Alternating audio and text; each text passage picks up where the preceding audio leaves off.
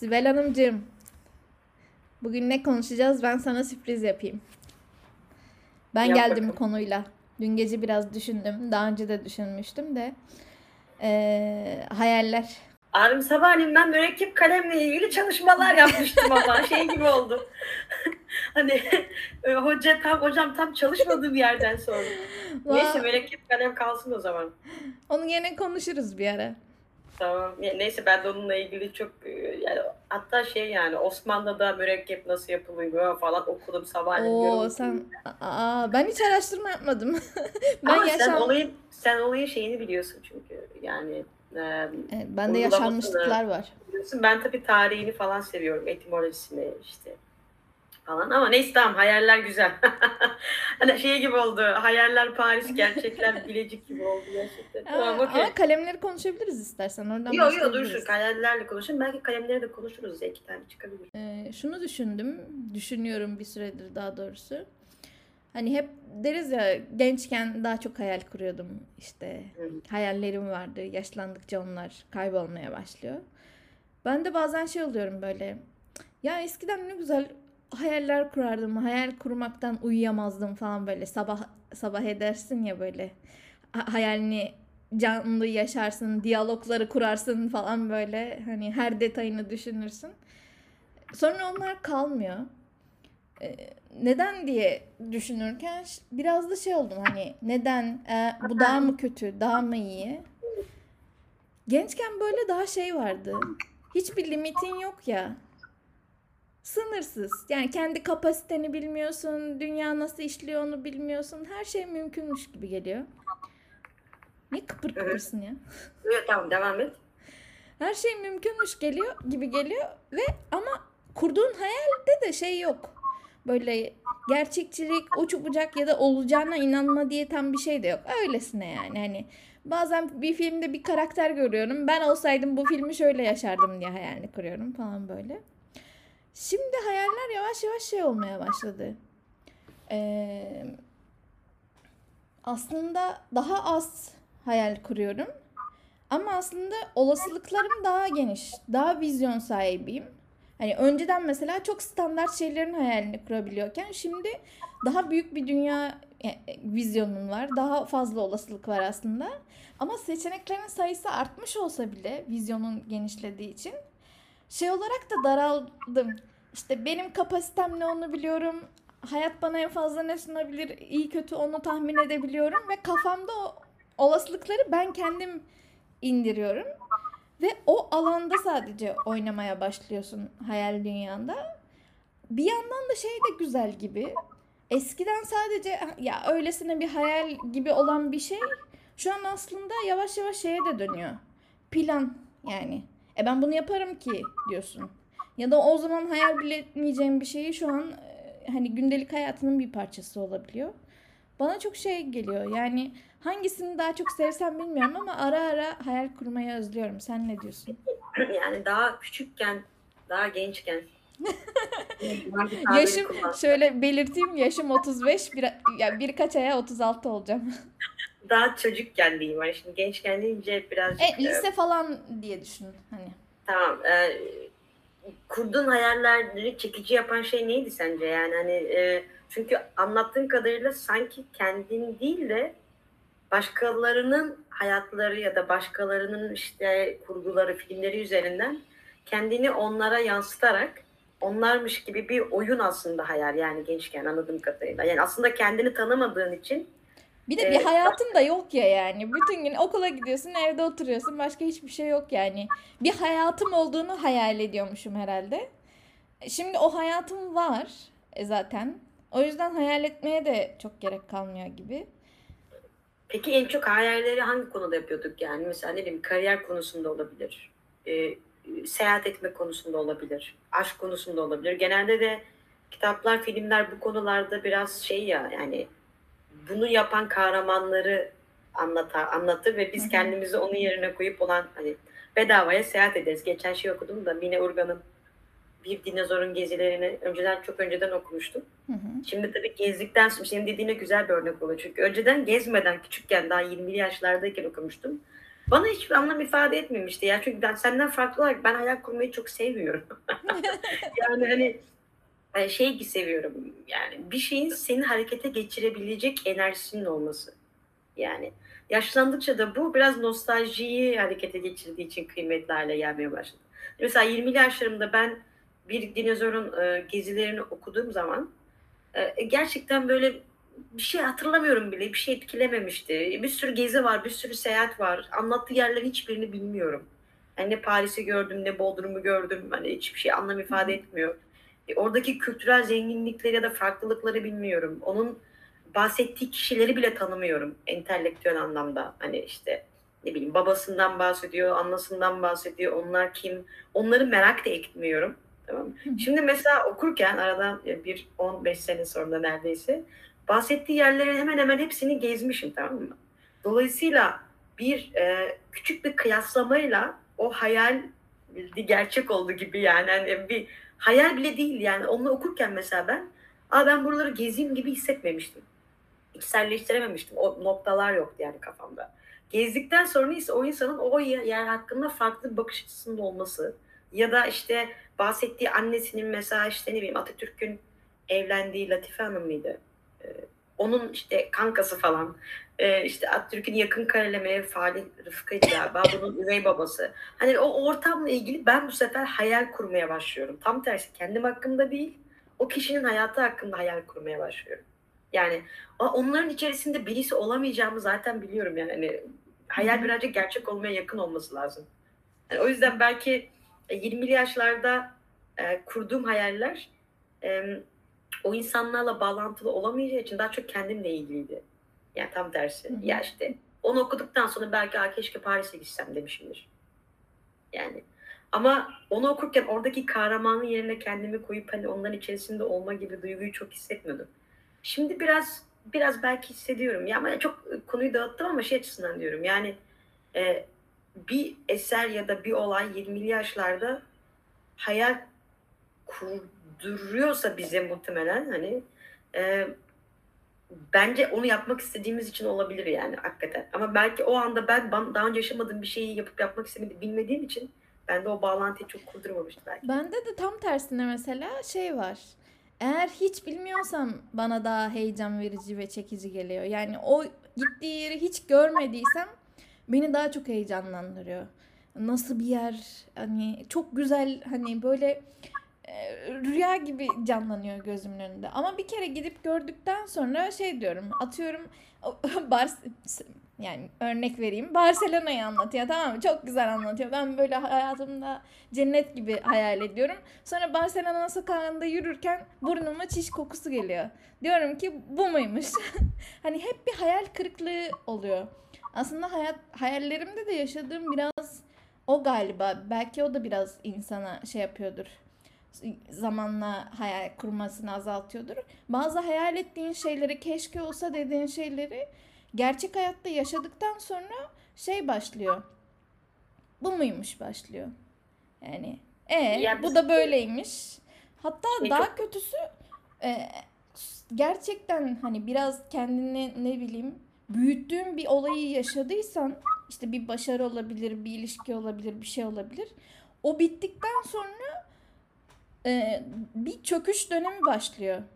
Çünkü eğer bir de standartlarını yükselttiysen e, o dönemde şey oluyorsun. E, sonradan yaşayacağın şeyler seni tatmin etmemeye başlıyor. Daha böyle ne diyeyim yaşamasaydık daha iyiydi. Hep hayal kalsalardı aslında çok daha güzeldi gibi bir yere varmaya başlıyor bu sefer. Yok kesinlikle katılıyorum. Hatta zaten şey var bence böyle genel olarak toplumun bize büyürken hep sattığı hayaller var. Ya evet, da çok mükemmellermiş gibi ama değiller yani. Ya atıyorum işte ne bileyim ilk aklıma gelen şeyler işte iyi okullarda okumak, ilk cinsel ilişki, işte orgazm. Sonra ne bileyim e, ilk evini satın almak. İşte sevgilinle beraber aynı evde yaşamak. Ya çocuk dışında masallarını düşün. Masallardan bile bir şey başlıyor yani. Seni bir dünyaya inandırmaya başlıyor. Çok mutlu olacaksın. Çok güzel şeylerin yaşanacağı. İşte sen pencereye çıkıp şarkı söyleyince kuşlar gelecek, sincaplar etrafında dans edecekmiş gibi bir dünya hayal ediyorsun. Sonra pencereden dışarı çıkıyorsun. E, korna sesleri duyuyorsun yani. Hani kuşa sesleniyorsun. Kuş kaçıp gidiyor. Hani o, o hayal ettirildiğimiz dünya gibi bir dünyayla karşılaşmıyoruz. Evet, ondan sonra o heyecanı bir de herkes ballandıra ballandıra anlattığı için eğer bilmediğin, yaşamadığın bir şeyse ve çok kişi de yalan söylediği için hani bir nevi işte çocuk sahibi olmaktan tut e, evliliğe işte işe kadar eğer içine gidiyorsun kendi işiyle ilgili mutsuz falan. O yüzden böyle sürekli boşluk ve hayaller sonraki kırıklıklar kısmının sana batmasıyla ilgili bir sıkıntı yaşıyorlar. Hatta aklıma şey geldi şimdi. Bir tane kitap okuyorum. Orada şeyden bahsediyor işte Alexander var ya Büyük İskender. Hı hı. Bunun e, işte bu Homeros'un e, İlyada ve Odysseus yani bunlar çok etkilenip e, sürekli oradaki kahramanlar gibi özellikle şey o, e, İlyada değil de öbürü Odysseus'daki şimdi kahramanını hatırlamıyorum. Hani böyle kutsal işte kahramanlık ülkeyi fethedecek bilmem ne işte vatan sevgisi falan gibi şeyler etkilenip hep böyle fethetme aşkı içerisinde olduğu. Yani oradaki şeyden işte zaten e, Aristoteles'in galiba öğrencisi. Ve hep böyle ulvi sebeplerle işte bir şeyleri karıştırmak, fethetmekle ilgili e, seferde olduğu ve bir, bir yerden sonra hatta bunun ismi vardı şu an unuttum. E, yani yet, yetmiyor anlatabiliyor muyum? Yani Hı hı. hayallerindeki o şeyi hiç yaşayamıyor. Hep sanki daha ileride fethettiği zaman, yani dünyanın sonuna gittiği zaman sanki o okuduğu bu kitabı okuduğu zaman ki evet ben de bu kahraman gibi olmalıyım kafasına girecek ve e, tatmin olacak ve işte o yetememezlik hali onda sürekli bir hastalığa, bir bağımlılığa dönüşüyor. Daha fazla fethetmeliyim Hı hı. falan gibi. Şimdi belki bunu günümüz anlamında parayla ilgili çok görüyorum. Para, Satın alışveriş, Görüyorum. Alışveriş, ilişkiler, her şey. aşk tamam mı? Hani yetmiyor yani. Hele bir de e, fethetmek, para gibi şeylerin sınırı yok. Tamam mı? Hani gerçekten. Hı hı. Ama mesela bazı kavramların atıyorum aşk gibi bir yerden sonra o kişiyle limitli. Yani ya o kişide tüketeceksin kendini Ya da kişi Ki- sayısını arttıracaksın. kişi sayısını arttıracaksın. Yani hani böyle bir sıkıntılı da bir durum var. O yüzden şeyi anlıyorum. Yani kafada bir hayal var o kitabı okuduğu zaman. Gidiyor gördüğü şey hiçbir zaman ona yetmiyor. O yetmemezlik hali biraz şey işte yani bağımlılık haline geliyor. Hayal bir bağımlılık olmadığı zaman bence gerçekten gerçekten işlevsel. Belki de yani 20'li yaşlardaki hayalin henüz bağımlılık olmaması, o boş alanın, fethedilmemiş toprakların kendi kafamızdaki hayalleri neler göreceğim acaba işte uçuşan melekler mi olacak, işte yeni tür yiyecekler mi olacak ama gidince bakıyorsun oradaki elmanın birazcık daha değişi. Belki birkaç tane mistik elma var ama e, o tatminsizlik duygusuyla yüzleşmek için biraz Marcus Aurelius'u beklemek gerekecek Evet. galiba. Bir de şey var yani diyelim ki gerçekten o kadar mükemmel bir ortam işte cennet bahçesine gittin altın elmalar falan var o şey e, hikayelerde vardır ya Herkül'ün falan hikayelerinde altın elmalar falan var. İkinci gün üçüncü gün bir hafta sonra şey dersin yine mi elma dersin yani hani başka bir şey yok mu bu bahçede? Evet zaten şey e, şey aklıma getirdim bu mesela hayatın sınırlı olması bir, bir nevi e, hayalin hiçbir zaman gerçek olamayacağının garantisi gibi ya. Yani hayal ölümden sonra için satılıyor yaşamın kendisi için.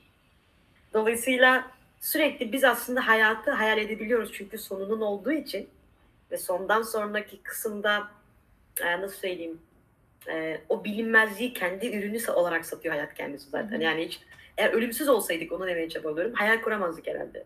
Ne kadar sıkı yani ama ölümlü olduğumuz için ölümden sonrasını bilmediğimiz için yaşadığımız anla ilgili hayaller kurmayı seviyoruz. Yani e, belki şey deselerdi e, Alexandra, e, İskender'e arkadaş diğer yerlerin hepsi de aynı biliyor musun deselerdi belki bütün yere fethetmek yerine kendi yaşadığı o toprakları daha güzel hale getirmeye çabalabilirdi. Ee, İskender'den kendime geleceğim. Ben de mesela şey oluyorum. İşte İstanbul'a geleli 10 küsür sene oldu. Ee, 17 sene olacak yakında. Eskiden böyle şey olurdum. Evde duramazdım tamam mı? Şuraya gideyim, buraya gideyim, bunu göreyim, bir de şu, şunu yapayım. Şimdi böyle evden çıkmak için kendime bahane bulmaya çalışıyorum. Hani gideyim şunu yapayım falan diye. İşte bir Kadıköy'e gideyim, bir şuraya Üsküdar'a gideyim. Şey oluyorum. Ne yapacağım diyorum. Gideceğim. Aynı, aynı Kadıköy, aynı insanlar, aynı kafeler, aynı restoranlar. Gidip de ne yapacağım diyorum. Bu sefer diyorum ki, e madem evimde oturacağım bari evimi güzelleştireyim. Evim daha iyi olsun, evimin bahçesi daha iyi olsun. Hani madem bu e- evde oturuyorum. Hani Aynen. e, bir İskender olmasam bile bende de aynı patern var yani. Ama ona şöyle bir çözüm getirdim ben kendi kafamda. Dediğini anlıyorum. Yani artık e, gördüğün yerlerde, gittiğin sokaklarda yeni bir şey göremediğin zaman o mekanla ilgili hayal kuramıyorsun. O kasabayla ilgili, o Çünkü semtle gördüm ilgili. yani. Bir şeyle ilgili de hayal kuramadığın zaman onu yaşamak istemiyorsun. Yani hayalden kastım benim burada hani fantezi değil ama daha çok böyle heyecan duymak bir şey yapmak için. Evet yani o hayal illaki bir böyle ekstrem bir şey olmasına gerek yok yani. Aslında hayaller biraz da e, hani Sandman'e de şey olsun, gönderme olsun. Hayaller seni hayatta tutan şeyler ya biraz da. Çünkü bir hayalin varsa yarını yaşamak istiyorsun. Orada hani bir bölümde şey vardı ya sonsuza kadar e, yaşayan bir adam vardı hani e, ölüm ölüm gelmediği. Hani o 100 yılda bir buluştuklarında hep böyle bir sonrakini merak ediyor. Ya tamam bu, bu- bunu böyle yaşadık da bundan sonra ne olacak diye sürekli bir merak ediyor. Aslında o merakla da alakalı hayaller. Yani yarın belki başka bir şey olacak. Çok güzel bir şey olacak. Ya da şu an yapmadığım ama yarın yapmayı hayal ettiğim başka bir şey var. Onu Ya zaten bekliyorum. yüzden bence hayal bilinmezlikle tahrik olan bir şey. Ama plan da bilinmezliği bilinir hale getirmeye çabalayan bir şey. O yüzden hayallerin plan, planlara dönüşme süreci birazcık tehlikeli oluyor. Yani yarının ne yapacağını, saat kaçta kalkacağını, hangi kitabın kaç sayfasını okuyacağını bildiğin zaman belki hayallerini gerçekleştirmek için bir adım atmış oluyorsun. Ama hayallerinin kendi doğasını bozduğun için bir yerden sonra o hayal ölüyor. Püf.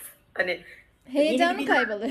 Heyecanını kaybediyor. Çünkü her gün hangi saatte kalkacağım belli. O yüzden bence belli bir yaştan sonra insanların böyle ne yapacağını bilemediği canlıları hayatına sokması, çocuk, kedi, bitki falan gibi e, o hayata dair hayalleri birazcık genişlettiği için. Çünkü bilmiyorsun sabah uyandığın zaman o kedisi arandaki ilişki nasıl olacak ya da o çocuk sana hangi soruyu soracak. Kendimiz tıkandığımız zaman hayal üretme ve hayatı planlama konusunda hayallerini yaşayan ya da plansız yaşayan canlılar hayatımıza soktuğumuz zaman Be- beni de sokabilirsin yani. Ben de çok planlı yaşadığımı söyleyemem. O yüzden çocuk etkisi yaratabiliyorum. Ama he- şey de var. Mesela ben annemlerde çok görüyorum. Hani emekli oldukları için yapacak bir şeyleri çok yok ya. Bütün hayatları aslında bilinmezlikle dolu gibi. Çünkü hiçbir planları yok. Ama aşırı da bilinir. Çünkü her gün aynı şeyi yapıyorlar gibi bir döngüleri olduğu için. Mesela şey oluyor. Pazartesi günü daha pazartesiden Cumartesi pazara gidilecek diye heyecanlanılıyor. Cumartesi pazara gideceğiz. Cumartesi pazara gittiğinde şunu al falan böyle. O bir yaşama enerjisi katıyor o ortama. Çünkü o, o, o da olmasa yani bu hani bir hayal değil baktığında plan gibi. Ama aslında bence hayalle plan o kadar da şey değil. Birbirinden böyle tamamen iki ayrı zıt kutup değil. Birbiriyle ilişkili. Çünkü oradaki o cumartesi pazara gideceğiz hayali. Pazardan bak domates al a- hayali. Bir yandan da seni hayata tutuyor ya. O olmadan da bence yaşanmıyor yani. Yok kesinlikle zaten hayaller ve hayallerin planlanması biraz hani vardı ya Marx Engels muhabbetinde gibi yani alıp onu biraz ayaklarının yere bastırıyor. Yoksa Evet. Rüyada gibi yaşarız ve hep imkansız şeyleri, gerçekleşmesi imkanlı olmayan şeyleri hayal ederiz. Ve böyle olduğu zaman da biraz tehlikeli bir yere giriyor. Evet. Nasıl? Hep sürekli kitap okumak. Okuman lazım hayatı yaşaman için. Hı hı. Devam et. Şey ya da e, sürekli uçuk hayaller, gerçekleşmeyecek hayaller kurarsan da bu sefer şey oluyor. Hiç yaşamamanın verdiği hayal kırıklığı oluyor. Yani bir hayalini gerçekleştirirsen mutluluk yaşıyorsun. Sonra bir çöküş yaşıyorsun işte. Hani şimdi ne olacak çöküşü ya da alışmanın verdiği sıradanlık. Ama hiç yaşayamazsan bence daha kötü. Çünkü o zaman da e, hiçbir arzuladığın hiçbir şeye erişememiş oluyorsun. O zaman benim bu hayattan alacağım ne var noktasına gelebilir yani. Yok kesinlikle. Zaten bence planların en güzel kısmı hayalleri, e, hayallerle bağlantısı açısından kendini yaşamayı, kendi kurgunu kurmayı sağlıyor. Hı hı. Çünkü eğer sen başkalarından da etkilenerek fark etmez, başka şeylerden etkilenerek bir hayal kuruyorsun ama onu gerçekleştirmek için plan yapmazsan başkasının kurgusunda hatta kendinin kurgusunun kurgusunda kalıyorsun. Ya da Ama o kayboluyorsun. harekete geçirdiğin zaman atıyorum Kay- sen Japonya'ya gitmek istiyordun. Hı hı. Bileti alana kadar o hayal e, seni tahrik edebilir yani çalışmak için işte Japonca Hı hı. öğrenmek için. Ama biletini aldığın zaman ya da e, o planı yapmaya başladığın zaman öbür aşamaya geçiyorsun. Yani artık kendi hayatını kurguladın. ikinci bölüme geçebilirsin. Ve orada adrenalin biraz da artıyor. Biletini aldıktan gitmeye kadar ki olan nokta en heyecanlı nokta zaten. Yani. O yüzden Alex, e, Alexandra İskender'e dönünce şey aklıma geliyor. Hayallerin benim için en azından sürekli aynı konsepte kalmaması yani fethetmek, dünyayı fethetmek gibi Hı ya da Japonya'ya gitmek gibi kalmaması Bağımlılık gibi kalmaması bağımlılığı azaltmayı ve diğer hayalleri, diğer şeylerden zevk almayı da sağlıyor. Yani atıyorum fethetmek yerine o anda başka bir şey takıntı haline getirseydi ya da sen işte Japonya'yı takmayıp hani takmadın zaten de Japonya'ya gittin, öğrendin, o kültürü devam ettiriyorsun ama aynı zamanda şimdi bileyim Polonya'ya gideceksin ve onun kültürünü merak ediyorsun. Şimdi seni o heyecanlandırıyor. Evet. Onunla ilgili hayaller kuruyor. bir şeyi değil bir yolculuğu hay- e, hedef aldığında o zaman sonsuz hale geliyor ama bir şeyi hedef aldığında sonlu hatta mesela atıyorum e, yine İskender örneğinden seni çok güçlü yapacak bir hedef aslında sen onu takıntı haline getirdiğinde senin zayıflığın haline geliyor. Evet hatta şey diyorlar yani adamın 33-34 yaşında ölmesinin sebeplerinden bir tanesi Stresten Yani sıkıntı yaşıyor anladın mı? İçine attı çocuk yani sürekli stresini. kabız olursun yani sürekli ay dünyayı fethedemedim dünyayı fethedemedim. Ee, bu arada aklıma biraz önce e, şeye geldik. Hani Kadıköy muhabbeti vardı ya artık sıkıldım kafelere gitmek istemiyorum falan diye. Ben aynı şeyi bazen şu, işte dedim iki tane çözüm geliştirdim demiştim. Gördüğün gibi unutmadım. var. Birinci çözüm şu oldu benim için. Ee, belki İstanbul bunun için çok müsait değil. Harita üzerinden ya da e, gezmekti. Ama kafamda mesela o şehrin bir bölgesini belirliyorum. Daha önce gitmediğim. Ve o bölgede dolanıyorum. Benim İstanbul'un bölgelerine bakışım hangisinde beni keserler hangisinde kesmezler diye değişiyor. Ya atıyorum mesela e, bir de hani tabii ki şehrin çok yürünebilir olması lazım ama mesela atıyorum buranın e, güzel kısmı bazı yerler çok fazla e, böyle cetvelle çizilmiş gibi. Evet. Dolayısıyla komple bir baştan gidip diyelim 4 kilometre gidip sonra dönüp aynı 4 kilometrenin bir sokak arkasından geri gelebiliyorsun. Evet Barcelona yürüme açısından çok şanslı ya. Ve şey çok önemli. Yani illa böyle bir e, benim gibi manyak haritadan bunu hani çizgiler şeklinde gitmek belki istemeyebilirsin ama kafanda atıyorum ben bugün Kadıköy'ün hiç gezmediğim şu bölgelerine gireceğim. Tamam. O bölgelere girdiğin zaman genelde hayatta bir şey yapıyoruz. Amaçlı bir yere gidiyoruz. Yani Kadıköy'de Starbucks'a gitmek için ya da Kadıköy'deki bilmem ne kütüphanesine gitmek için gidiyoruz ya. Giderken yoldaki şeyleri çok görmüyorum. Ya da bir amacım var. Bir şey satın alacağım, bir şey satın alacağım. Hı hı. Orada sadece yürümek kendi amacı. Yani yürüyorsun, yürüyorum ve şeyi fark ediyorum. Aa burada bu varmış, burada işte şu varmış, buradaki kafe de güzelmiş, aklımda kalsın falan gibi. O beni heyecanlandırıyor çünkü şehir çok büyük. Ee, İstanbul çok daha büyük aslında. Birazcık daha dış mahallelerine de gidilebilir. Hani, e, yani sen tabii şu anki durumu bilmiyorum İstanbul'da. Şimdi hani senin sakatlanmana falan sebep olmak istemiyorum yani ama hani e, bu çözüm olabiliyor. Ben senin yüzünden saldırıya uğradım. Samuray ikinci- kılıcıyla daldılar bana. Aynen. İkinci çözümde şey hissediyorum. Önceden bence biz tıpkı bir çocuk gibi mekanları ya da bir yeni bir eve giren kedi gibi mekanları genel olarak koklamayı seviyoruz. Yani işte burada şu var, burada bu kafe var. Sonra o güven alanlarımıza gidiyoruz sürekli. E, Ya da işte benim şu anki örneğimde yeni güven alanları yarat. Birazcık daha genişlet. Hani Age of. Empires'ta vardı ya hani yürü ve sokak genişlesin. Harita genişlesin yani. İkinci kısım benim çok keyif aldığım. Önceden mekanda gidip kahve içip orada kitap okumaktan, bir şeyler yazmaktan çok keyif alıyordum. Şimdi mesela o şehirdeki etkinlikleri araştırıp Evet, ben de etkinliğe ve o sardım. etkinliğe gitmekten keyif alıyorum. Yani atıyorum bir konser olabilir, bir seminer olabilir, bir kütüphanede söyleşi olabilir falan ya da yeni açılan bir sanat merkezi olabilir. Hepsi de çok böyle entel kült bir şeyler oldu ama diyelim kebapçı olabilir, yeni açılan bir lahmacun. yeni açılan bir tırnak, e, tırnakları neydi? Manikür, pedikürcü olabilir falan. Hani bu bu da heyecan veriyor ve bu, bu da sınırsız. Üstelik de şehri bambaşka keşfetmeni sağlıyor. Evet ben de son zamanlarda o şeye vardım. Etkinliklerden faydalanayım. insanlardan faydalanayım. Bari şehir aynı çünkü. E, İşte bunlar hep yaşlanma belirtileri. Şey belirtileri yani artık evet şehri kendimizle ve kendimizce keşfetme kısmı İskender'in limiti gibi. İşte geldi Mısır'da, Pers'te. E, tıkandık yani. Bundan sonra takıntılı haline gelmenin de bir anlamı yok. Hani çünkü eğer sen bu olayı bir dışarıdaki kafeden evine de aktar- aktarabilirsin. Ama bir yerden sonra sürekli evde vakit geçirmek de iyi değil. Evet. Çünkü hayat akıyor ve evde biz limitliyiz yani hani hayal kuramıyorsun bir yerden sonra yine rutine giriyor. Kahve içtim, kediyle oynadım, kitap okudum falan hani böyle. Sen sefer kitap okuyorsun. sarıyorsun heyecan yaratsın diye. Sanal mesela bir heyecan. Cemil Meriç'in Mağaradakiler diye bir kitabını okuyorum. Abi orada öğrendiğim ilginç birkaç şey var diyelim işte mesela. E, Revolution kelimesi bir tane var. Türkçe'de dört tane anlamı var. Üç tane anlamı yapmışlar. O dönemin ideolojisi kendisine göre kullanmış. İtilal demiş, inkılap demiş. İşte itilal kanlı olan, inkılap olan. Daha böyle modernler reform demiş. Ee, bir de e, 60-70'lerden sonra solcuların getirdiği devrim. Şimdi o yüzden kimileri Fransız devrimi diyor. Eğer solcu bakış açısından bakarsa. Öbürleri Fransız ihtilali diyor. Öbürü işte hani anlatabiliyor muyum? Bu Hı hı. kişinin kendi ideolojisine göre Türkçe'de değişik kelimelerin üretilmiş olması ama Fransızca'da böyle bir şey yok. Yani tek. Ee, bunu şimdi öğreniyorsun ya. Şimdi bunu şundan dolayı anlatıyorum. Evde kitap okudum bunu güzel öğrendim. E ben bunu seninle ya da bir arkadaşımla paylaşıp onun ne düşündüğünü öğrenmediğim zaman da bir yerden sonra kafayı yerim tek başıma bu kadar bilgi giriyor. Zaten engelliyorum ya o kadar girmesin kafayı yemeye başlıyorsun.